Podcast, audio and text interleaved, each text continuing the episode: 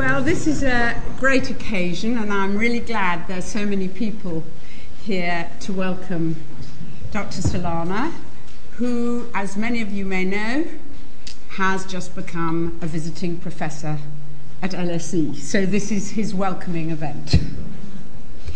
Um, and what we're going to do is we're really going to do it as a conversation. I'm going to ask him some questions, and we're going to have a conversation between him and me for about half an hour, and then we'll open the floor to questions from everybody else. So everyone will get a chance to ask something. And um, I don't think uh, Dr. Solana needs any introduction. As all of you may know, he was Foreign Minister of Spain, he was Secretary General of NATO, and he was uh, the High Representative for Common Foreign and Security Policy of the European Union, in which role I think myself he played an incredibly important part in developing Europe's security policy. Um, and so, actually, my first question is just a very simple question How, from this vantage point, is the world changing? let, let, let, me take a, a breath and, uh, and say that I'm very happy to be here. It's not the first time that I've been in here at the university, and it's the first time I'm in this place, I think. And um, I hope to have the opportunity to, to continue coming. Uh, Mary, thank you very much for inviting me and for putting the simple questions to respond. now let me let me let me define uh, some of the parameters in which I believe. After my long service to the European Union and, and to, to European countries, in particular mine, I believe uh, wholeheartedly in Europe. I think that this is one of the most uh, beautiful buildings uh, constructed in the, in the past century. And uh, I think that uh, even with the fundamental changes which are taking place in the world of today, some of them that started way before the international economic crisis, some of them have been accelerated by the crisis, some other had been retarded by the crisis. But in any case, we are living in a moment of transformation, of deep transformation and sometimes maybe we are not aware of the level of transformation in which we are living. I think that the European Union has a fundamental role to play, and um, I understand that for many, uh, the result of the Lisbon Treaty and the manner in which it's been applied, etc., may have uh, brought the impression that uh, the Europe is not up to the moment. I would like to say that this is not the case, that uh, the European Union will continue to be an important player in the world of today as it's moving. I want to, to, to underline that Europe has gone always through difficult times uh, in the moments in which they have to move on. But it's an institution that never has gone back. And that is very, very important. Never has gone back. Always has continued to be forward, maybe at the speed that uh, some would have liked, maybe at a speed uh, lower or slower than uh, some of us would like to see. Now, the fundamental changes in the world of today, you know very well, is a fundamental change of transfer of power, transfer between states, and transfer of power also within the states. Transfer of power among states is obvious we have seen a fundamental change between the East and the West. I don't want to give you figures, you know them very well. Being on population, being on demography, or being on the uh, distribution of GDP uh, globally. And internally, I think uh, it is uh, being transformations. I think the governments are less important today than yesterday, will be less the new actors are appearing in certain countries and states, actors which are uh, some of them good actors, non-state actors good, fantastic NGOs active, etc., but others in many states which are very negative. We have to think about terrorism. We have to think about the new tendencies we see in, in countries like uh, return of piracy, for instance, in Somalia, places like that. So it's a fantastic transfer of power. How are we going to handle that? Now, this transfer of power uh, takes place uh, because probably of globalization. That means uh, the many of most of the problems that we have are global, and therefore the solution should be global. But at the same time, we know very well that uh, legitimacy remains national, and legitimacy means politics, and resources basically remain national. And this is the complication that we're living. We have global problems, we need global solutions, and we don't have still the capacity to match the two things problems with the solution or the solution with the problems because still a lot of things remain national, the difficulties to be checked. So I think that uh, one of the big efforts that we have to do theoretically, you politically, those who have responsibilities, is to see how we match that and how we move into a line in which uh, global problems uh, can be resolved uh, with global solutions. And therefore, changing in a way, and I'm going to play very carefully with the words, the concept of sovereignty to a certain extent. I like to say that uh, responsible sovereignty is something that we have to emphasize uh, as much as we can, and may, maybe even to coin that expression. Because uh, it's obvious that uh, being because citizens of states are not uh, respected, respected by his governance, and from there comes the right to, to protect. But also, you look at the climate change, for instance, mm, it's not something that you can resolve uh, with the nature of a state only. A state contaminates the sky, but not contaminates its sky, it's part of the sky, but contaminates the whole of the sky. Therefore, the rest of the world has some responsibility about what happens within one state. So, something about sovereignty has to be also tackled and has to be discussed seriously among intellectuals, in the academia, but also to do it political, to put it in place politically. Now, um, in that uh, context, uh, the European Union is a good laboratory, it's a good embryo of how things can be done, because it is true that uh, sovereignty has been shared, that we have experience of acting together, that uh, it may be that uh, I say a good model to find a solution of all the problems of the world globally. But there's no doubt it will be a very important, if we do it properly, a good experiment, a good laboratory in which, or from which a lot of lessons can be drawn. And that is what I expect. And I expect that that will be the case, and for that uh, I will continue working from different positions uh, now from the civil society. Well, maybe I should follow on with that question to be sure, the EU is an experiment in shared sovereignty. But I think to many people there's a feeling that politics has gone away. There's no legitimacy. Uh, there's a sense that the EU has just become a sort of rather bureaucratic, abstract, regulatory, neoliberal institution that doesn't have much to do with ordinary people's concerns. So, how do we answer that? Well, I think we have to answer that uh, in two manners. First, with a little bit of memory. I think that I like to, to describe the history of the European Union in three moments.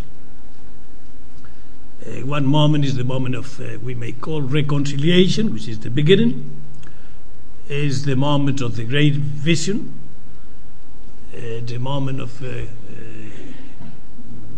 very important uh, political figures, visionary figures, etc. It's a second moment that uh, I think we call it wrongly. We call it enlargement. It is not the, the, the, the terminology that I would have used. I think it's the second moment, it's the moment of uh, consolidation of the continent. And uh, because we wanted to consolidate the continent, we have to let in or open the doors to others. But enlargement has a connotation that I don't like it very much. It's still, both of them were two decisions of leaders with political will and with vision. Now, today, we are today. Today, we have to be together in the European Union out of necessity. It will be a fantasy to think that any member of the European Union could do anything meaningful in the world alone. And I believe in that, and I believe very forcefully on that. Therefore, the moment of today is not a moment of uh, of uh, uh, sentimentalism. It's a moment of realities and of need, of necessity. And that is the appeal I think we have to do today. Now, second thing I have to say is that uh, it seems to me, and I don't think I will be wrong on this, that we will have to work at we may call constant treaty. All the moments uh, in the past have been accompanied by a treaty that transformed the institutional scheme of the European Union and has come with that has come a moment of integration a step in the direction of integration. Now I think we are going to live for a long time without changes in the treaty. I think we're going to live at a constant treaty for a long time with the experience that we have obtained already and all the difficulties in order to ratify the Lisbon Treaty. Therefore, we don't have to expect much transformations on the institutions. And therefore, we have to concentrate also on the internal life of the European Union through civil society. The, moment, the manner in which we can integrate better will be cooperation, let's say, among universities, research centers, companies, civil society in general. And that should be the challenge that we, or that is to my mind, the challenge that we had before. We don't have to expect big transformations in the structures of uh, the engineering of the structure of the European Union, but really the work of the citizens of the European Union trying to construct a, a European Union of citizens. Uh, that I know is very difficult, but it's not impossible. And uh, I think Mary has worked a lot on that direction, and I think we have to keep on working on that direction. But knowing, I think we have to know it, that the treaty is not going to be the element which we can play. Therefore, the things that have to be done have to be done at what may call constant treaty, which will be more difficult. It will require much more the process of democratization and the participation of the civil society, not leaving it to the to the leaders of the different countries or the institutions, all the institutions. As a matter of fact, I think civil society was very important in the two great moments that you talk about. I think after the war, nobody wanted another war. Uh, during the 80s, people like me and others who are here actually tried to end the Cold War, and that created a new mood of Europeanism. And I suppose my worry is what is there now that would mobilize civil society? What's the issue? What's the stance, the leader who's going to um, offer some idea that around which people can feel they need to integrate? My main feeling is that the young people who do come together in, for example, the social forums, they're rather anti Europe because they see it as neoliberal. I, I don't see the leader. No, maybe the leader was unnecessary. You know, no, I don't. I don't want to say anything about the leaders. I don't want to, to look for a leader. Yeah. I think uh, uh, we can play uh, uh by saying that the uh, financial crisis yeah. it could be a, a very important driver. We have to overcome and get out of this uh, crisis in a manner that uh, should be way much better with the transfer of power that I described before. All these things have, to be the drivers for the younger generations to give them a significance to their lives, to give a significance to the, the, the, the cooperation to move uh, Europe, uh, Europe forward, equivalent to what uh, other generation has signified other things. Uh, I do think that the crisis is, as always, an opportunity. It's an opportunity, and that opportunity has to be used and used properly. Now, uh, for that, some reforms will have to be made, but I think the reforms that will not require the treaty changes. For instance, the debate of today, having a newspaper today, yesterday, before yesterday, etc., very important about uh, how you have to accompany the monetary policy with something else, which is the economic policy. I think it is possible. Some of us have analyzed that with some detail, and I think that it's possible to do it within the framework of what we have today, if there is political will. And I think the political will will have to come because the needs are here, and we cannot fail. Well, let's turn now to the EU's foreign policy. So, you famously said that the European Union is a civilian, or should be, a civilian power with military means. Maybe you could elaborate a bit on that. Well, I, I think that the European Union is, is, a, is a political power. I believe that. Uh, others may not, but I do believe. And uh, I have seen with my own experience how things have changed in very difficult moments. Uh, thanks to the participation and the presence of the European Union. There's no doubt about that. And I see faces here that recognize what I'm saying because they were present uh, when, the, if the European Union would not have been there, probably some of them they would not be here sitting today.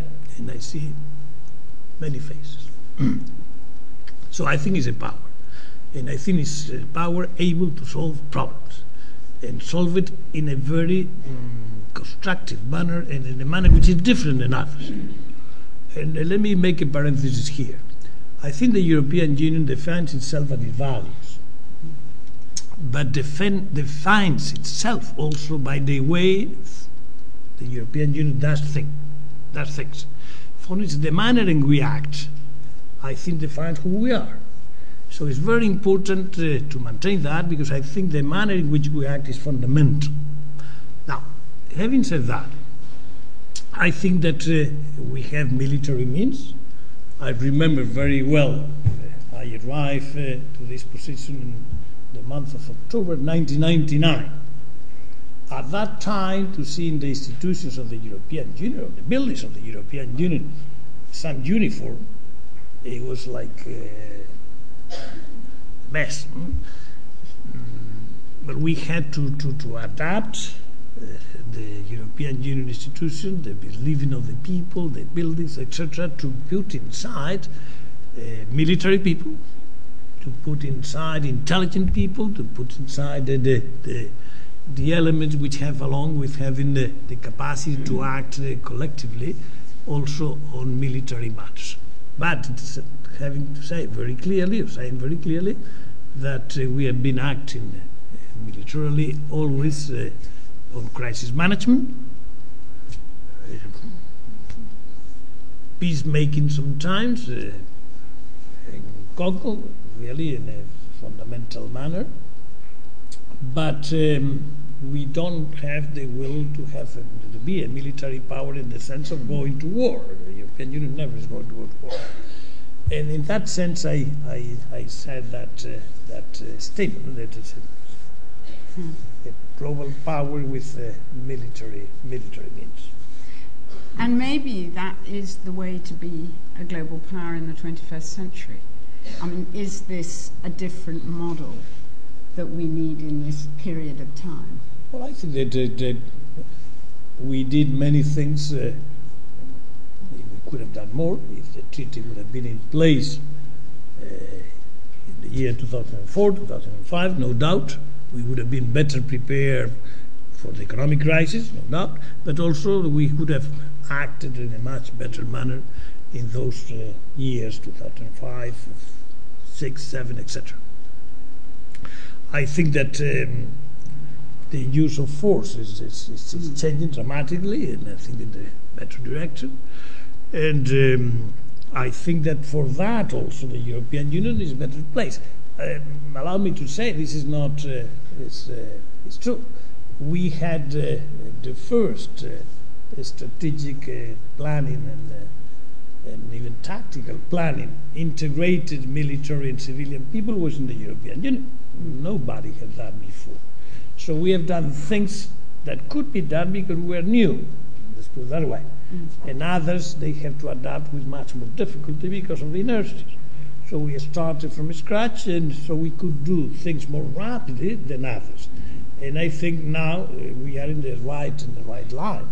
It is true that uh, we have to continue, and I hope very much that the treaty, the new treaty, which gives the possibility of continue faster in a much more, if I may say, easier manner, that they will do it. But that is a, that is a reality, and I think we have to say it because. Uh, and say it loudly because it's true. We have made uh, many mistakes and we have not done many things we should have done. But we have done very good things in many, many places and uh, with uh, good, uh, uh, with the benefits of many, of many, many people. Mm.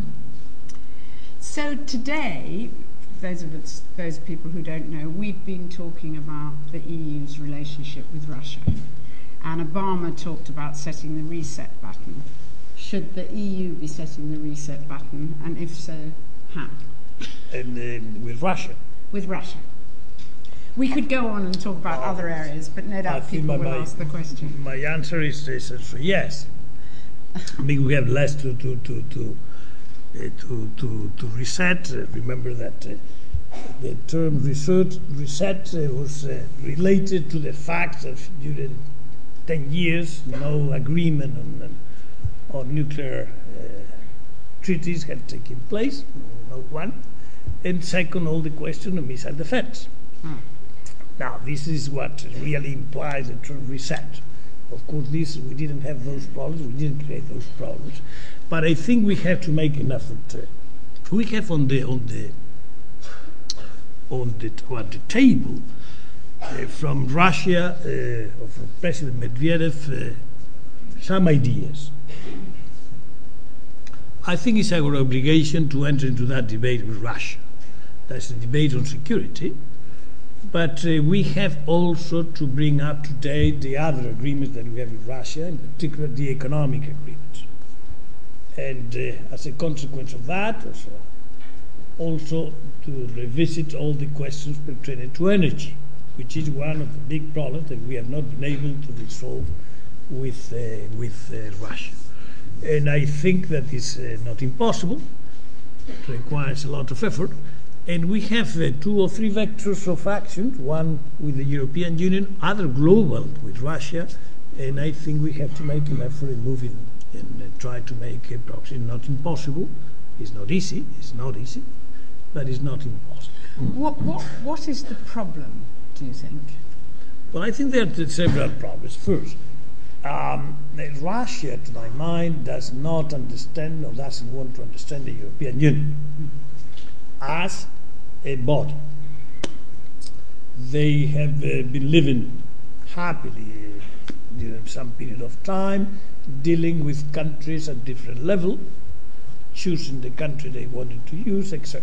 First the second thing is a big difficulty is the what has been the word I didn't want to use, which is the word enlargement. Enlargement of NATO, and to a certain extent also the enlargement of the European Union. Uh, one example uh, speaks by itself. Uh, remember the OSCE. The OSCE was the organization of first choice of first choice of Russia today is the organization of last choice for Russia. And that has to do only with one thing, with the level of enlargement uh, of the European Union that has changed the relations in force of forces within the organization. And um, I mean, if uh, a Russian, I said it this morning, I can repeat it today, uh, some Russians may think that uh, from the relationship with, within the continent, continent, at that time the European Union didn't exist, but in the, in the Helsinki uh, agreements with the three baskets, hard security, economy, and uh, human rights, uh, what you want to call it, at large, the change has been very dramatic. Uh, on the hard security, NATO's practically the, the, the, leader, no doubt about that. On the second basket, the European, uh, European Union at large is a, very important uh, ingredient, probably the most important. And none of the two, first or second, Russia is part of it. And uh, is is part of the third basket through the Council of Europe and through the OSCE, but uh, in a relationship uh, of, of, forces which is uh, what they claim to be uh, not uh, beneficial for them. Now, how we can change that? Well, those are the fundamental problems that we have now, deep down, beyond this. with the meat of Poland, there was a problem for some time and uh, even more difficult than the problems of energy, which are very, very difficult. But I think we are trying to, to make some progress, uh, some progress there. So this is the, the, the, the thing we have to resolve. I think it's possible to resolve. I think we have to, to, to, to get uh, uh, to get engaging in, in trying to resolve them and uh, otherwise um, we will have that uh, that border at least uh, complicated. Now, I think, uh, I think I'm sure, you, you are sure also that the unity within the European Union on these issues is not 100 percent. Uh, there are countries with experience which are historically different, and the process of, if I may say, reconciliation are not taking place because it's too early. So therefore, still within the European Union exists difference of opinion on these matters. Less difference today than yesterday, and I think less tomorrow than today, because we are really constructing and uh, common position.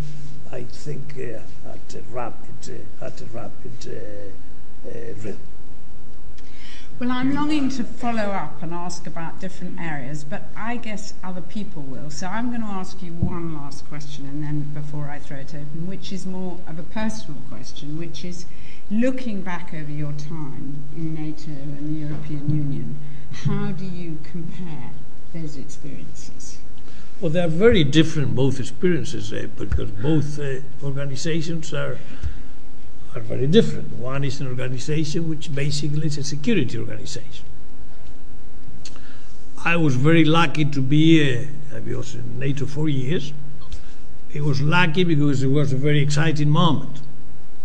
It was the moment in which uh, the enlargement was produced, and it was the dream of, of, of uh, Poland, the Czech Republic, and Hungary. Were the three countries that, uh, that enlarged. I helped very much uh, that process.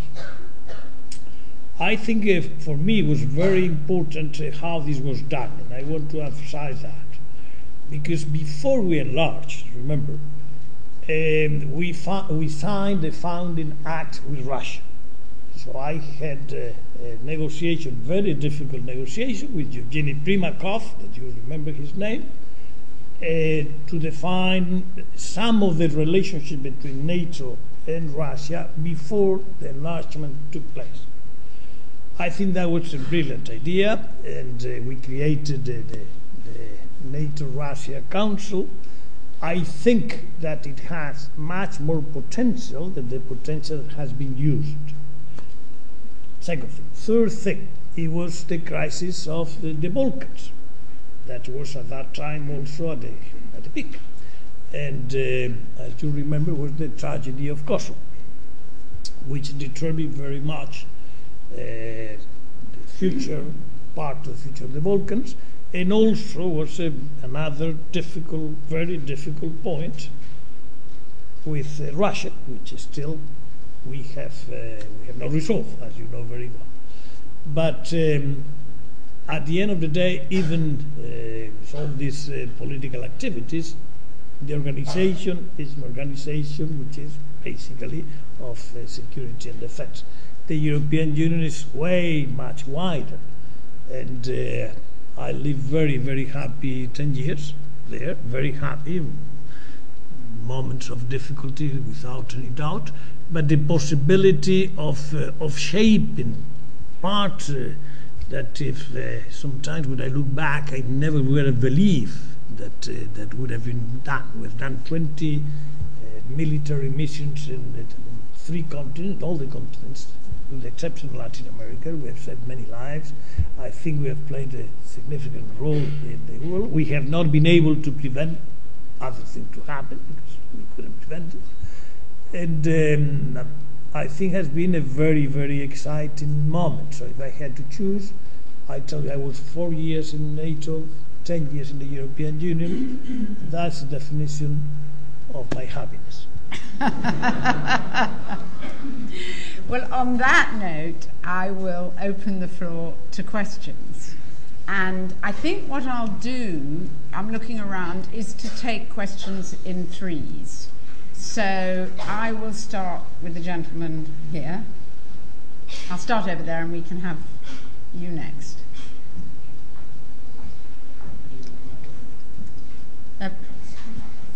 Yes, my name is Mr. Stefano Bonfa. I'm Italian. And I'm working on, uh, let's say, issue in uh, sustainable development enterprise governance. I would like to, uh, let's say, point out on, based on your discussion on uh, the global European as global actor I, first of all, I, I, should say that I am a pro Europe. I do not say I'm against Europe. I'm pro Europe, but I could say in a new Europe. I do not like the word traditional Europe. I do not like the treaty that you bring in, in the European Union. Just I have a personal, uh, let's say, problem with EU. I was invited as consultant to develop a monitoring system for all the, let's say, IC funds to developing countries. You cannot believe it. They are five to six billion euro. Wait, five six billion to developing countries. They don't have a monitoring system to know where the money comes from, where they go to, how do they spend the money. This happens also in Europe. So how you can talk about governance once you don't know internally the, let's say, knowledge of the Europe itself. You talk about political governance, but we need more knowledge-based and strategic governance that's supposed to be the Lisbon. And your question? My question is, uh, my question is simple. I do not accept. Answer. Now the question, the, the answer is yes. so what, what should be done? What should be done in this direction? This is my question. Okay, the lady, this lady here next. Thank you. My name is Lara Lopez, and as he said, he's Italian, I'm Spanish. So thank you very much for uh, your talk. It was very interesting. Um, what's the role of uh, Europe uh, in a world shaped by EU, uh, um, United States and China? Um, as Mr. Europe, as everybody calls you in Europe, the Americans are looking more and more into Asia, and Asia is looking more into Asia, and also the US. What's the role of Europe in all this? We are missing out. Now you're not there to do all the negotiations. They are missing you. What can we do? One more question I'll take um, here. And then, yes, she has. Hello, uh, Mark Sloboda, uh, LSE International Relations Department. Um, with the Netherlands withdrawing their military forces, announcing their withdrawal of military forces from Afghanistan, um, there is increasing talk in the United States, criticism coming from the Secretary of Defense himself, that Europe is becoming too pacifist. Uh, they're talking not only about a capabilities gap, where there's only four EU countries spending 2% of their GDP on the military, but a gap in uh, uh, the fighting spirit is what our generals say, that a European citizen completely lacks a warrior ethic today. now, when we combine the commensurate lack of hard power here with the likely loss of soft power due to continuing economic and financial crises in Europe, where does that leave Europe as a global actor? Okay. Yeah. On the on the first on the first question, well, I, I, I, I don't see the G2 going very far. I remember very well the last time we met uh, was November, I think. Uh, we met with the Chinese, uh, and uh, we had the last summit I participated with President Obama. It was in November, late November.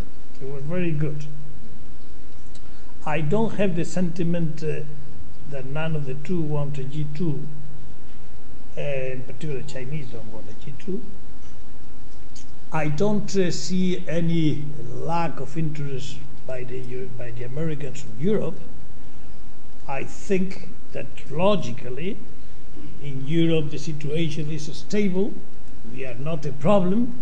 We have to be part of the solution with the Americans so it's no, I don't see why we have this sentiment that uh, unless the Americans are looking to us all the day, every day, 24 hours, we are uh, irrelevant. Uh, I think it's a, it's a wrong approach.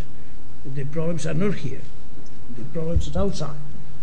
Now, maybe with the second question, there may be another response because they may say, well, come along.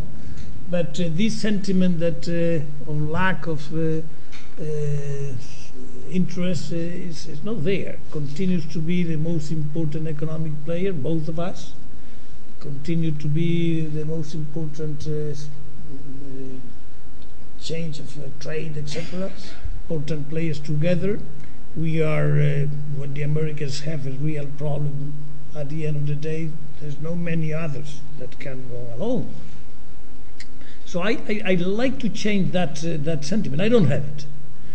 I have very, I mean, I, I have lived the administration of Bush the father, eight years of Clinton, eight years of Bush the, father, the son, and a year and over a year with uh, Obama. And I, I think I know I know a lot of uh, the dealing with administration, always in a very constructive manner. Never had a very serious problem, and I don't have it now, and I don't see it today uh, even all the, the reading that you do of, this done of Copenhagen is not as dramatic as it has been presented as far as that the element is concerned.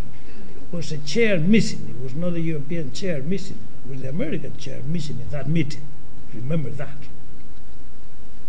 Now, so I don't see that. I think that is logical that the tendency of the, since the world is moving power is transferring to the east, it's logical that uh, the eyes will move to the east. But uh, you talk about G2. What, look how difficult it is. How difficult is foreign policy. The first trip of the Secretary of State, Hillary Clinton, was not to Mexico, was not to Canada, was not to Europe. The other three places where historically a Secretary of State visited. Was to China. He went to China in a very important trip. Did a lot of uh, uh, diplomacy, public diplomacy. He was in university, was in radio. It seemed that uh, well, all the charm was uh, put at work, and the end of that trip was a success, etc. Well, as you have seen, the year, then the President Obama went to a long time to, to Asia, long trip to Asia, and uh, in the meantime, as you know, things have not gone as, uh, as in principle could have gone. If you make an analysis of uh, 2009, that has not worked as uh, in principle was thought to be worked. It's a problem. It's a problem which is related to the to the balance, uh, the competition of the two currencies, uh, as you know very well. Now, difficulties are there imbalances are there and it will not be easy to be resolved. Now, on the, the second question, Um, let me tell you that I disagree uh, with you. I disagree very much, and I'm very happy that people have applauded to you. I hope that when I finish, they will applaud to me. I, I, I, think it's um, the European Union has done in Afghanistan and other places where they have been called a very generous, very generous role. And being in the UK, it's impossible to not to say very, very, very, very generous. Now, you cannot change uh, the, the mentality position that the new generations of Europeans, as the new generations of Americans, are having vis-a-vis war, and vis-a-vis war which are difficult to understand sometimes, and um, we cannot we cannot be at the same time asking for more democracy and then uh, do not listen to the results of the democratic behavior of the parliaments. And, and this is going to be a tendency which is growing, is growing. And I think that the world is going that such a direction that uh, the classical war will not be needed. It will be decreasing the, the, the need for that. And um, I don't think that we have been bad, uh, bad companions of the United States in international affairs. I was Secretary General of NATO when the, it was said uh, NATO out of area or NATO out of place, out of disappearance. NATO is out of area. I, de- I deployed 60,000 soldiers out of area in the year 1995. 1995. And from there on, soldiers from the different countries of the European Union and others which are not part of the European Union have been deployed in many, many places. So I think you have a, a reading which is, uh, which is not correct.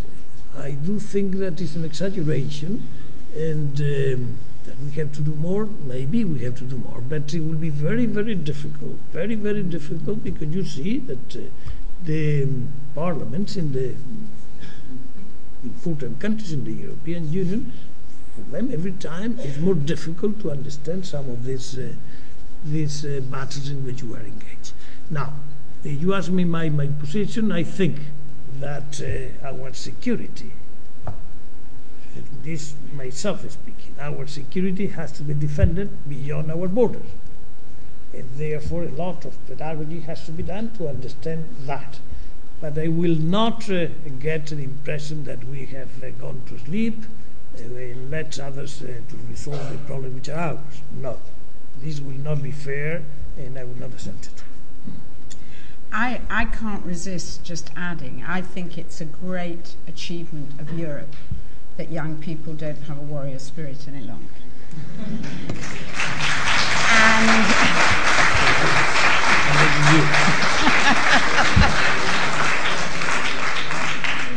and having said that, I do think, and, and of course you see it in the case of the UK, I do think actually young men and young women are ready to risk their lives for the sake of humanitarian purposes. And we see that with human rights activists.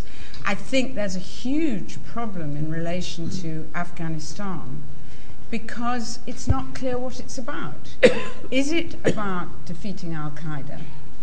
And if so, we're not doing a very good job of it. So, what are our troops doing? Or is it about making Afghans safe and helping Afghans? And I think if there was a clearer message, it would be much easier for people to make choices in Europe.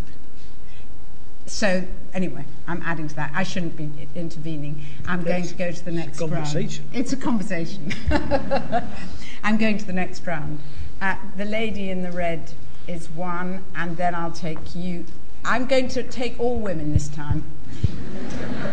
so we're going to take these three women here.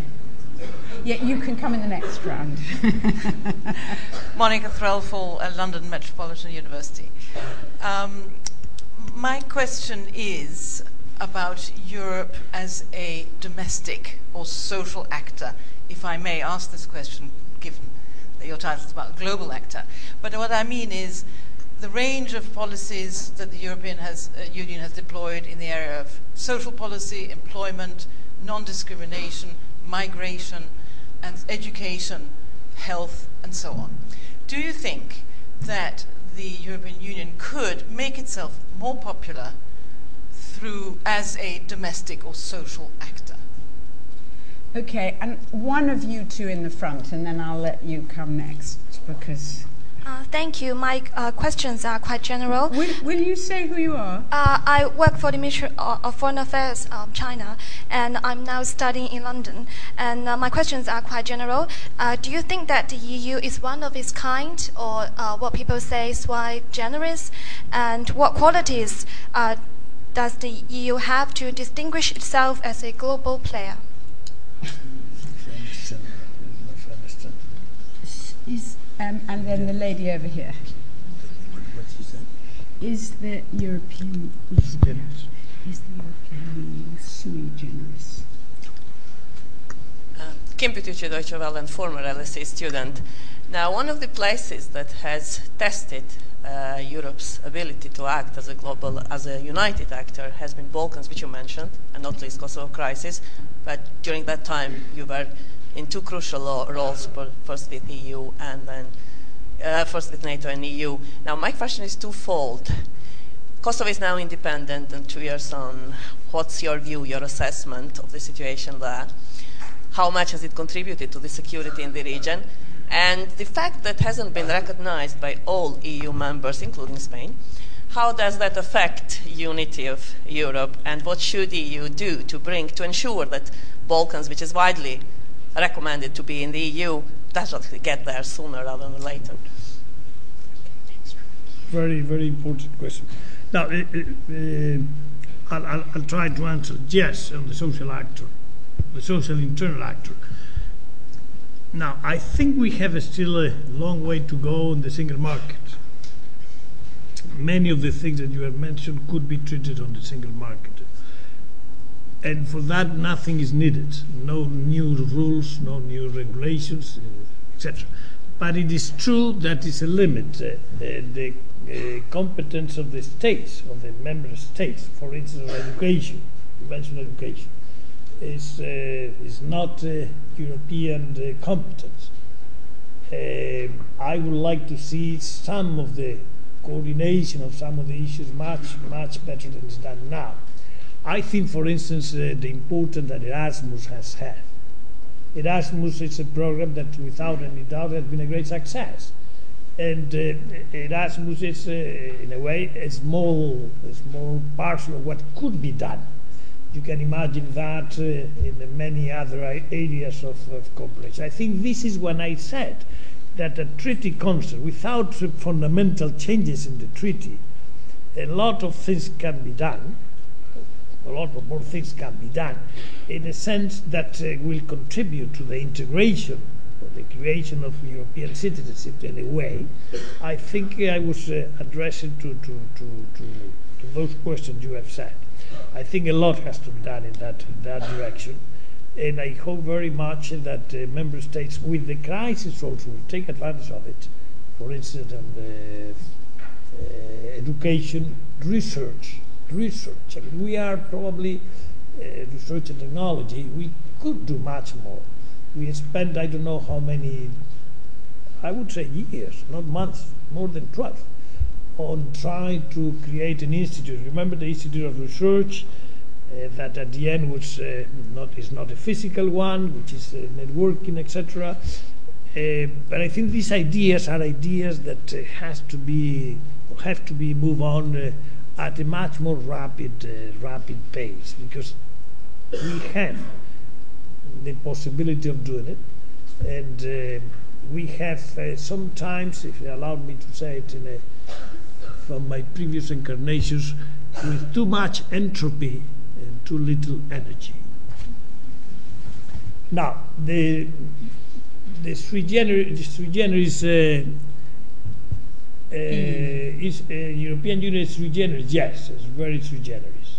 You will not find a constitutional animal like the European Union uh, in many places today. but as time goes by, it will be less sui generis.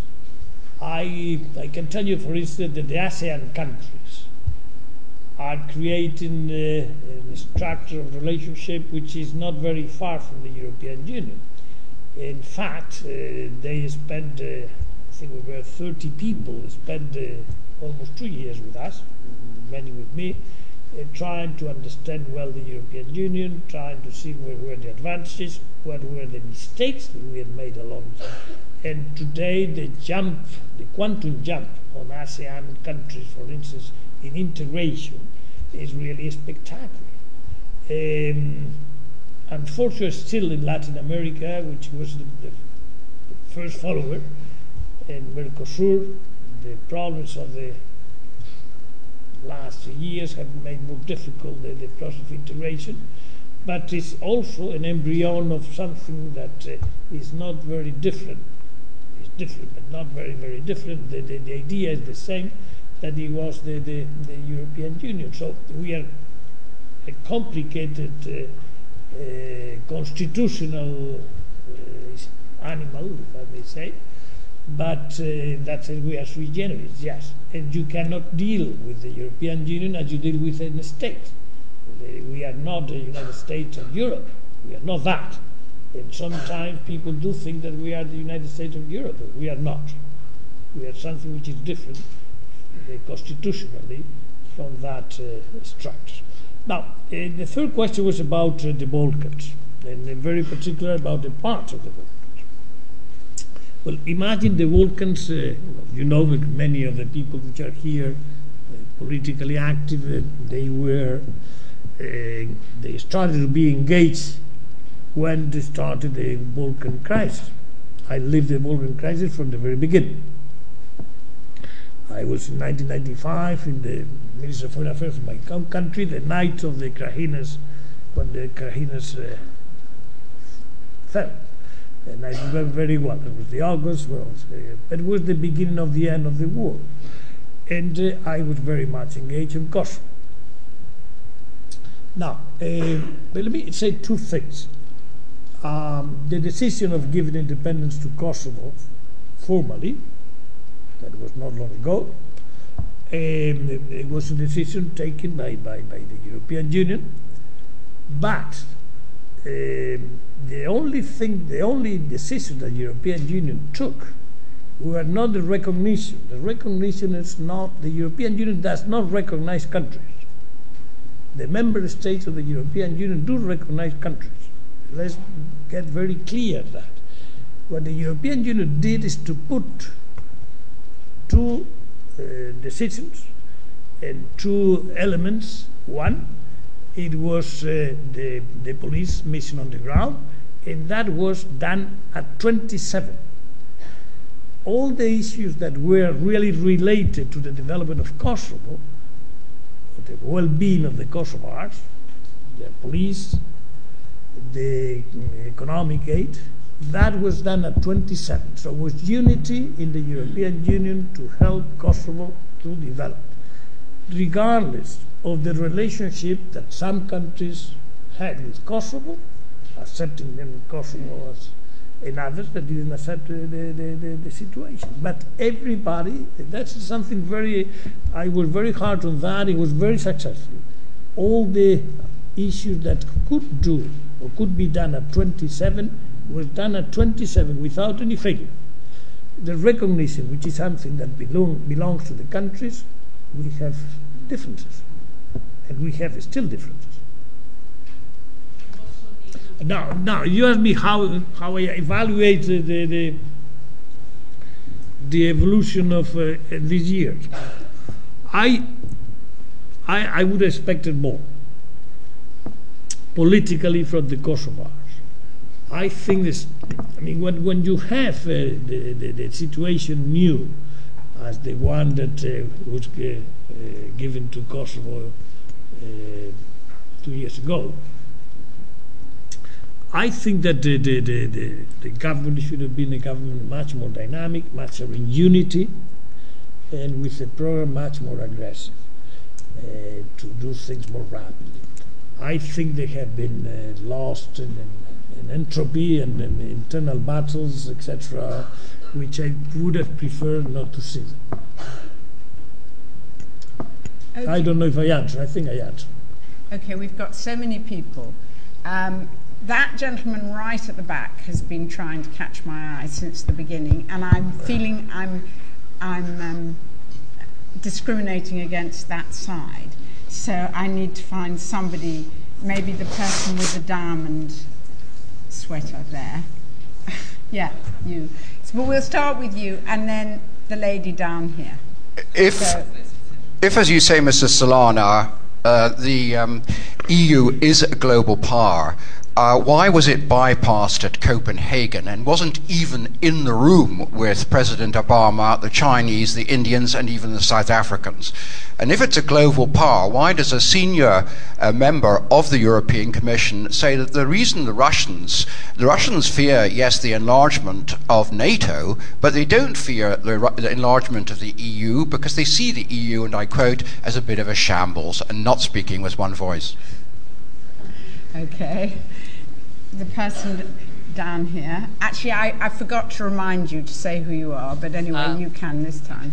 Uh, my name is Hamza Aktan. I am a journalist from Turkey. From Turkey. Um, yes. Um, I first want to share a sh- very short experience or feeling uh, from Turkey. Um, although the Kurdish problem or conflict is uh, still going on in Turkey, especially in 1990s, it was quite hard or tough.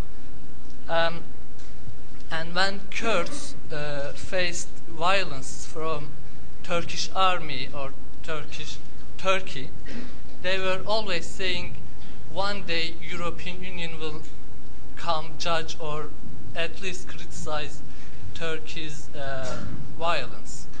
Uh, but as, uh, unfortunately, we haven't seen a significant role of uh, European Union uh, in this process, in the, the solution process of Kurdish problem. Uh, my question is how European Union can contribute to this uh, solution in, uh, for Kurdish problem in Turkey.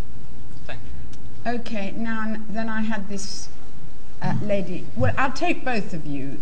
The, the, the, per, the blue shirt and then the lady in the front. Okay. Mohamed Diallo, London Metropolitan University. Um, Dr. Solana, I would like to know what is the end product of European integration? What do you hope to achieve ultimately? Is it a federal state or a postmodern state or what else? My second question is in relation to the EU military power. I think believing that Europe, Europe, European, the new generation in Europe believe in peace is very good. But peace has no meaning without the existence of war or the possibility of war. It's like waking up in the morning, seeing sunrise, and destroying all your electric bulb, believing there will not be sunset. So, don't you think that Europe has to build a strong military just to, pre, you know, capable of preventing Europe should war arise at some point down the line? Those are my two questions. Thank you. Um, and then this lady down here. Hi, my name is Nicole DePaul. I'm a PhD student from Sciences Po Paris and a visiting scholar at LSE.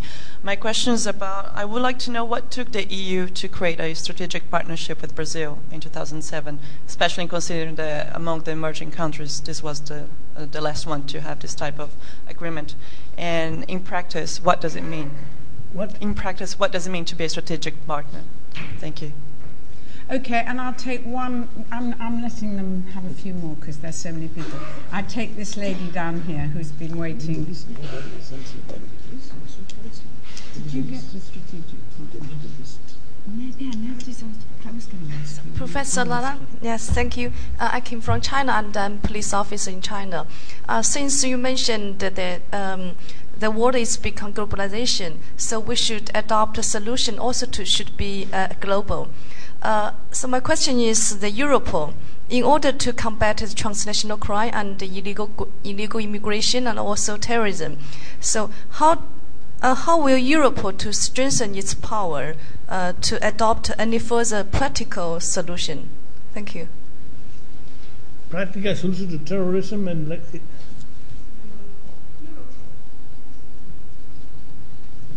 Okay, I'll let you answer all those. Okay. now, let's see. The, the, the, first one from the high uh, up there, back on the on the global actor in Copenhagen.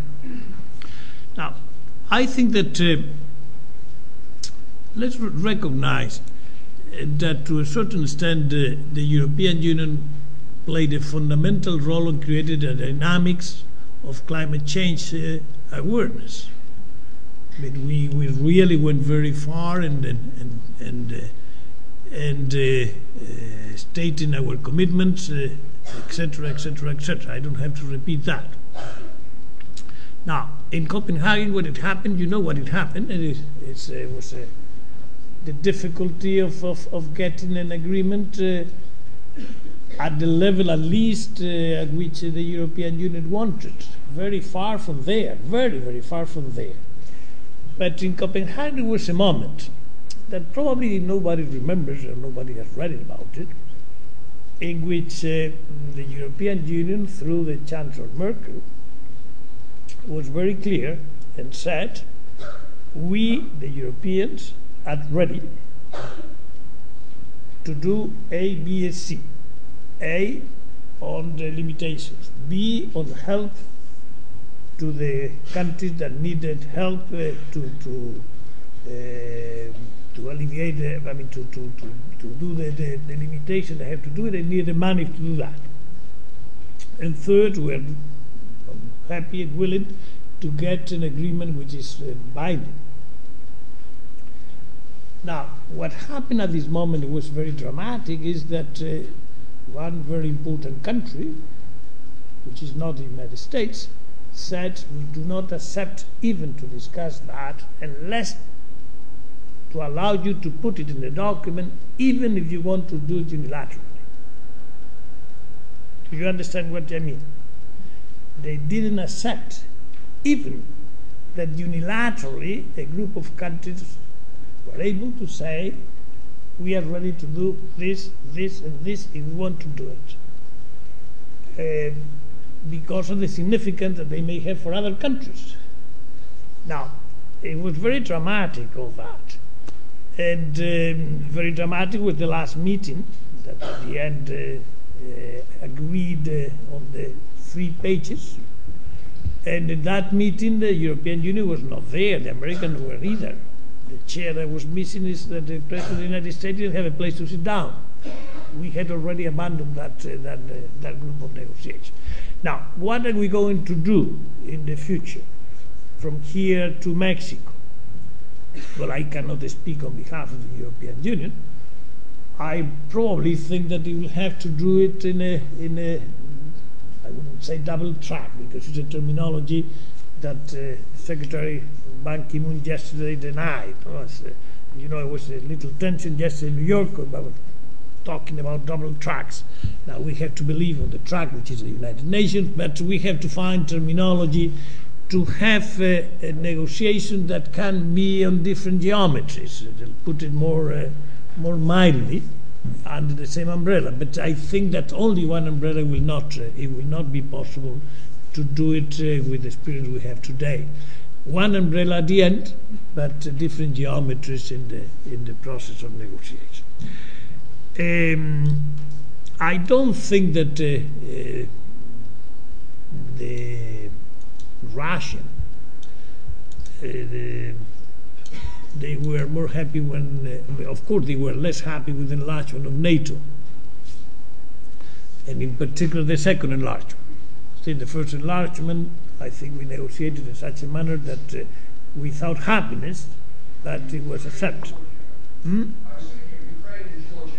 Ah, but sorry. I don't think uh, Ukraine and Georgia are going to be part of NATO in the foreseeable future.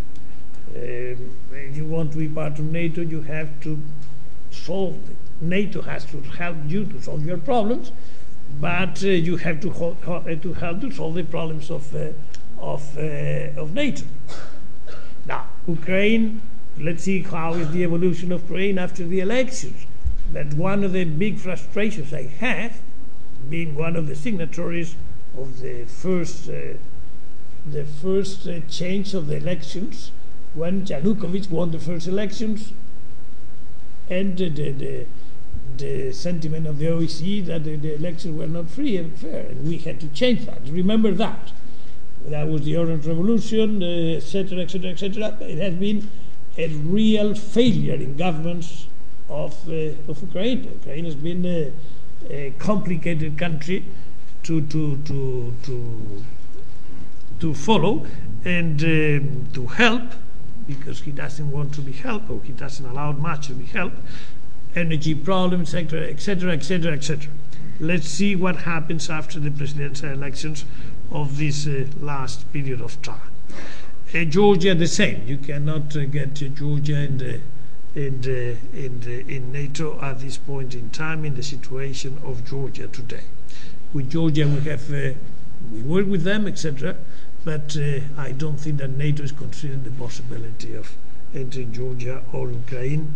And, and the debate on the strategic council, uh, the strategic council of NATO is that is not being discussed at least uh, to take decisions in the in the future in the future the, the, in the future months when it will come the definition of the strategic uh, uh, concept. Now, uh, what is the end game of the European Union? I, I don't know. I think the European Union is, uh, for me, for me, is a beautiful journey that uh, I cannot define today which is going to be the end station. Which I want to tell you is that uh, the different stations will be further apart. But uh, I don't know what is going to be the end, the end of the European Union. I think that that doesn't signify that we have to be all the time moving.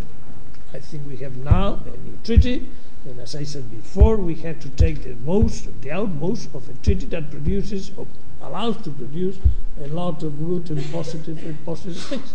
Now that has to be our our task. Now, on more military strength, the treaty allows not only allows, uh, suggests and recommends to integrate more in the, on the military on the military because of uh, savings and because of efficiency, and uh, gives strength in principle to the uh, defense agency, which I chaired during seven years.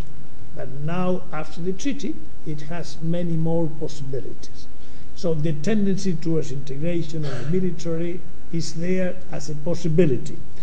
Remember, well, you don't remember, this is a technicality, but you have in the treaty two types of uh, different geometries that the geometries that you can, a group of countries can go further and have to be open to anybody who wants to go. And you have another type of different geometry in which it's not enough to, will, uh, to, to have the will to participate. You have to comply with certain rules. And in the case of the defense, the rules will be, which have not been defined yet, but will be related to the capacity you have to deploy forces, to the amount of money you are ready to spend in your budget, etc., etc. Still, they have not been finalized, but that is what is the spirit of the of the treaty. And I expect that the treaty will enter into force uh, not only as has done already through the letter, but also through the spirit in which it was uh, it was negotiated. With Brazil, we had. Uh, uh, uh a special relationship. I, I don't see who is the person that. Uh, with Brazil, we have a special relationship that was done in the summit uh, of 1998, I think it was, in the month of July, in a summit that took place in Lisbon. Now, we have two countries of Latin America with the same level of uh, the uh, strategic partnership. One was Mexico, because Mexico, remember, did not participate or didn't belong to any of the groupings of countries in the, in the Latin American structure. Where the Central American countries, Mexico was a little bit in the middle, the Andean countries, and then the Mercosur.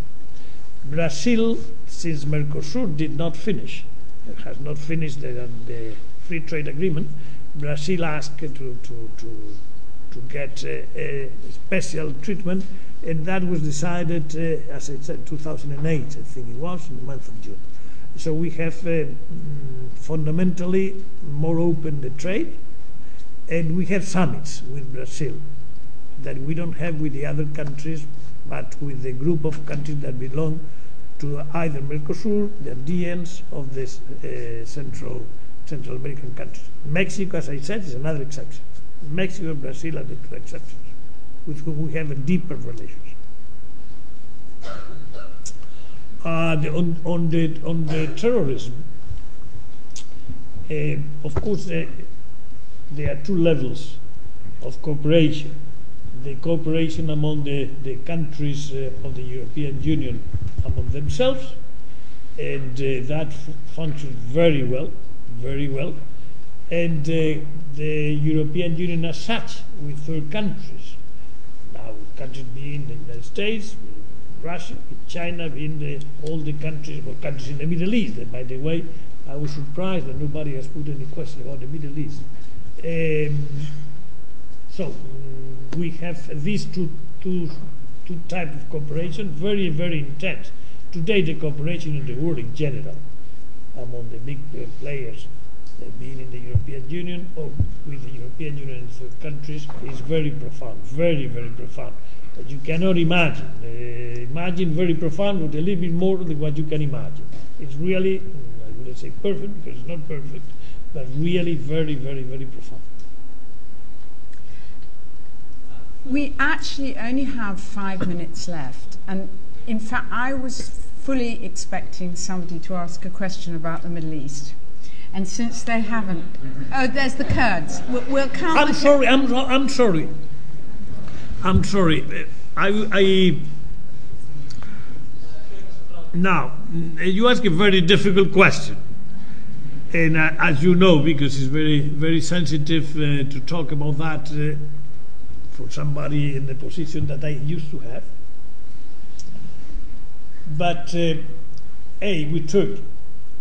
I would like very much uh, that uh, the commitment that we have to take Turkey become a reality. Let me tell you a little story. It was the, uh, the month of December 1999. It was past midnight. We were, the European Council was in Helsinki. And uh, we finalized that night, midnight, the offer to Turkey to be candidate. And I had to fly uh, that night to, to see the president of Turkey, and I returned the following morning with a yes, they accepted under the conditions. Uh, some of the conditions you know, that the type of thing they had to do on the on the internal internal life uh, of Turkey, political, etc., recognition of uh, minorities. And that was in the in the document I presented, and that was accepted, and that's why we opened the negotiations with them in 1999. For, we accepted them as candidates. Now, on the Kurds, I can talk now as a citizen, okay? And I want to tell you, without making headlines, I don't want to, um, that we are, and I am working on that issue in a very intense manner. And I think progress is taking place. Um, difficulty that I see, we're going to have a difficulty until we have the results in the, the real results in Iraq. These two things are going to be very linked, as you know very well. What happens in Iraq, what happens with Kirkuk, what happens with, uh, with uh, the Kurds part, the stability of Iraq will have a tremendous influence on how the other thing, the other thing that you have pointed out, it will be resolved. If you know the reasons, I don't think you have to be more explicit. You understand very much what I t- I'm telling you. But I'm telling you that uh, you are talking to somebody who has done a lot as a citizen on that issue and will continue to be doing. Well, I think, unfortunately, we've come to the end of our time, which is a shame because I was just about to ask you about your role in negotiating with Iran and about the EU as the largest donor to the Middle East. But as you're here at the LSE, we will have to have another public event to discuss that. So thank you very Thank you much. very indeed.